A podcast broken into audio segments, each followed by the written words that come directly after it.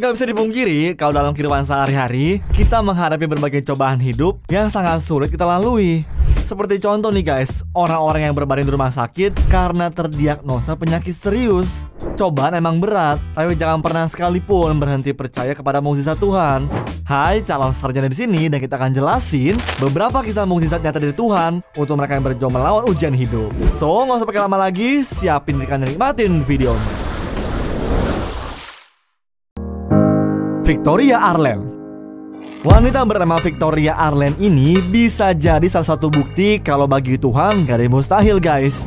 Bayangin aja, waktu berusia 11 tahun, dia sempat ngalamin pembengkakan pada bagian otak dan juga tulang belakang yang ngebuat Victoria nggak bisa bergerak sama sekali. Bahkan dia sempat juga tuh ngalamin koma selama 4 tahun. Pada saat itu, dokter sempat ngomong kalau penyakit yang dideritanya ini gak akan bisa disembuhin dan nyuruh keluarganya untuk pasrah.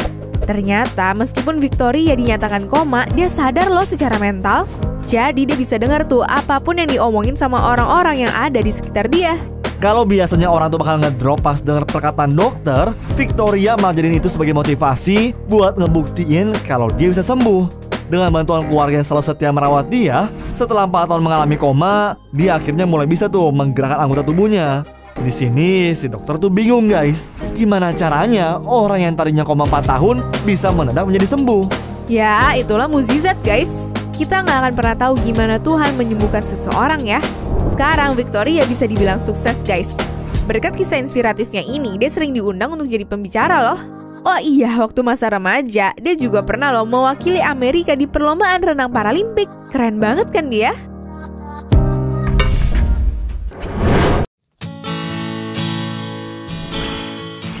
Di tahun 2015, sekitar 2,3 juta orang mengidap penyakit kanker darah yang biasa disebut sebagai leukemia, guys. Di tahun yang sama, ada sekitar 353 ribu orang yang meninggal gara-gara kanker tersebut. Dan faktanya adalah leukemia jadi jenis kanker yang paling sering dialami oleh anak-anak. Salah satu pengidapnya adalah Abby Furco, seorang gadis asal Virginia, Amerika Serikat. Sejak tahun 2011, di umur 4 tahun, Abby didiagnosis menderita limfoblastik leukemia. Karena ingin anak mereka bisa tumbuh dengan sehat, orang tuanya setuju supaya Abby melakukan kemoterapi. Ternyata prosedur tersebut berhasil guys. Abby jadi bisa hidup kembali seperti normal, kembali sekolah, dan juga beraktivitas layaknya anak cewek lainnya. Sayangnya, gara-gara jenis kankernya emang jarang banget, kemoterapi malah gak terlalu mempan karena kankernya tersebut malah balik lagi. Akhirnya, keluarga Abby mutusin untuk membawa dia ke Chicago buat ngejalanin perawatan yang lebih intensif. Para dokter nyaranin untuk operasi sumsum -sum tulang belakang yang mungkin bisa nolong nyawanya si Abby. Tapi operasinya malah gagal karena sumsum -sum tulang belakang yang didonor dari orang lain malah nyerang organ tubuh dia.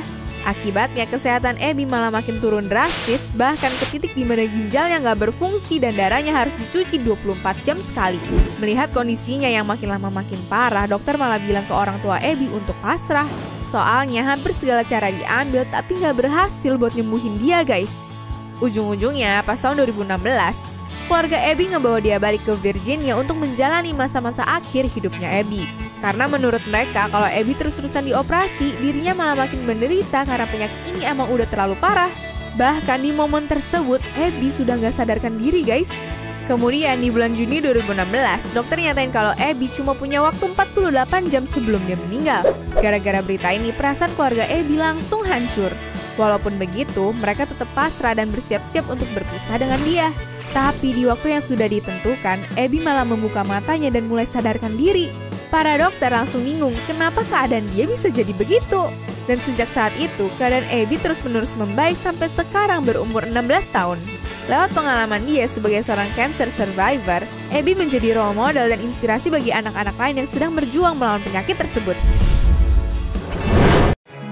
Grayson Kirby kalau dengan cerita kayak gini, gue makin yakin dah kalau mukjizat itu beneran ada. Ceritanya, di tahun 2014 lalu, lebih tepatnya bulan Juni, Grayson Kirby itu ngalamin kecelakaan hebat pas lagi di acara Mid Atlantic Power Festival. Walaupun langsung buru-buru dilariin ke rumah sakit pakai helikopter, Grayson nyata sudah meninggal pas sampai di sana, guys. Bahkan orang tuanya Karen juga Wayne udah mikir tuh kalau anak mereka meninggal di hari itu. Tapi nggak lama kemudian Grayson pun hidup kembali dan langsung dimasukin ke ruang operasi. Empat jam berlalu, dokter pun keluar dan menyatakan kalau hidup Grayson tuh mungkin udah lama lagi. Apalagi selama operasi, Grayson dinyatakan meninggal sebanyak dua kali dan keluar dari ruangan operasi pun dalam keadaan koma. Dari kecelakaan itu, Grayson menderita patah tulang, paru-paru bocor, bahkan ginjal yang mulai nggak berfungsi. Dan salah satunya yang ngebuat Grayson masih bernafas, ya gara-gara mesin yang menempel di badannya. Tapi hal itu nggak membuat keluarga Grayson patah semangat guys Dan malah terus-terusan berdoa kepada Tuhan Biar anaknya ini dikasih kesempatan untuk hidup lagi Berharap doa dapat membawa mukjizat, keluarga pun membuat grup di Facebook untuk ngedoain Grayson bareng-bareng biar bisa sembuh dan juga sehat kembali. Dari situ bukan cuma doa tuh yang bisa dapetin, tapi juga banyak sumbangan muncul agar keluarganya ini nggak terbeban dari segala biaya rumah sakit. Nggak cuma Facebook aja guys, pihak keluarga pun sampai ngebuat acara galang dana, mulai dari jualan kue, jualan tas, bahkan sampai ada jasa potong rambut buat ngedapetin uang sekaligus doa untuk Grayson. Tanggal 7 Juni, Grayson kecelakaan. Tapi di tanggal 17-nya, Grayson sadar dari koma dong. Ada yang bilang Grayson bisa sadar karena kekuatan doa dari banyak orang. Bahkan pas bangun, dia pun bisa langsung bilang I love you ke bapaknya loh. Gara-gara momen itu juga, Karen dan Wayne bisa bernafas lega dan yakin kalau Grayson bakal baik-baik aja. Awalnya banyak dokter yang gak percaya bahkan sampai terkaget-kaget pas tahu kalau Grayson bisa sadar dengan normal. Apalagi karena mereka bilang kalau kesempatan hidup Grayson tuh cuma 5% doang. Karena kisah hidupnya ini, dia sampai diundang buat datang ke acara Steve Harvey Show. Gila, muzizat banget ya guys hidupnya. Trenton McKinley di umur yang masih kecil, bocah bernama Trenton McKinley udah ngerasain mukjizat yang luar biasa banget. Ceritanya gini, bocah berumur 13 tahun itu mengalami kecelakaan saat lagi naik troli barang dan jatuh ngebentur aspal kenceng banget.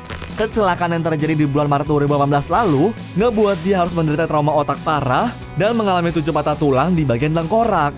Pas dilaring rumah sakit pun, Trenton ngejalanin operasi di mana dia meninggal selama 4 kali, bahkan di salah satunya meninggal selama 15 menit.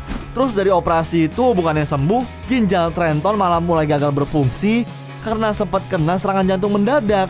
Di keadaan itu, dokternya pun bilang ke ibunya yang bernama Jennifer, kalau jantung Trenton sampai kumat lagi, mereka harus dengan terpaksa ngebiarin dia meninggal. Tapi pihak rumah sakit juga bilang kalau beberapa organ Trenton masih bagus dan sebaiknya didonorin ke orang-orang. Dengan berat hati, ibunya pun mengiyakan, bahkan sampai udah tanda tangan surat pernyataan donor. Eits, tunggu dulu. Sehari sebelum prosedur pencabutan oksigen, Trenton malah nunjukin tanda-tanda dia siuman. Walaupun tetap butuh banyak operasi biar tengkorak yang benar-benar sembuh, tapi selebihnya Trenton benar-benar sehat guys. Dokter-dokter banyak yang bingung kan tuh? Bahkan beberapa bilang kalau itu karena keajaiban Tuhan. Menurut Trenton sih, sebelum dia balik ke bumi, dia tuh sebenarnya lagi jalan-jalan di surga guys. Ajaib banget ya. Eh, tahan dulu. Sebelum kita lanjut, kalian tahu gak sih ngeklik tiga tombol di channel ini lebih berguna loh daripada ngestalkin mantan? Jadi like, subscribe, dan share video kita ya. Oke guys. Greg Thomas Gue gak bisa bayangin sih gimana kuatnya orang-orang pengidap kanker berjuang melawan sakit mereka. Contohnya aja nih, kisah si Greg Thomas asal Minnesota, Amerika Serikat ini. Beliau didiagnosa tuh penyakit kanker stadium 4 di bagian kepala juga lehernya sampai bikin dia makan harus lewat tabung buatan. Ya wajar aja kan dia sampai kehilangan semangat hidup Bahkan menyuruh keluarganya tuh buat nyiapin pemakaman Nah suatu hari nih karena merasa stres berat Greg mutusin buat ngajak anjingnya jalan-jalan Nah pas lagi jalan-jalan Dia melihat sebuah gereja tua berusia 126 tahun Yang bangunannya sudah terlantar Hatinya pun tersentuh tuh melihat gereja itu Pikirnya sebelum Angela menjemput, paling enggak ya dia harus melakukan sesuatu yang baik dalam hidupnya.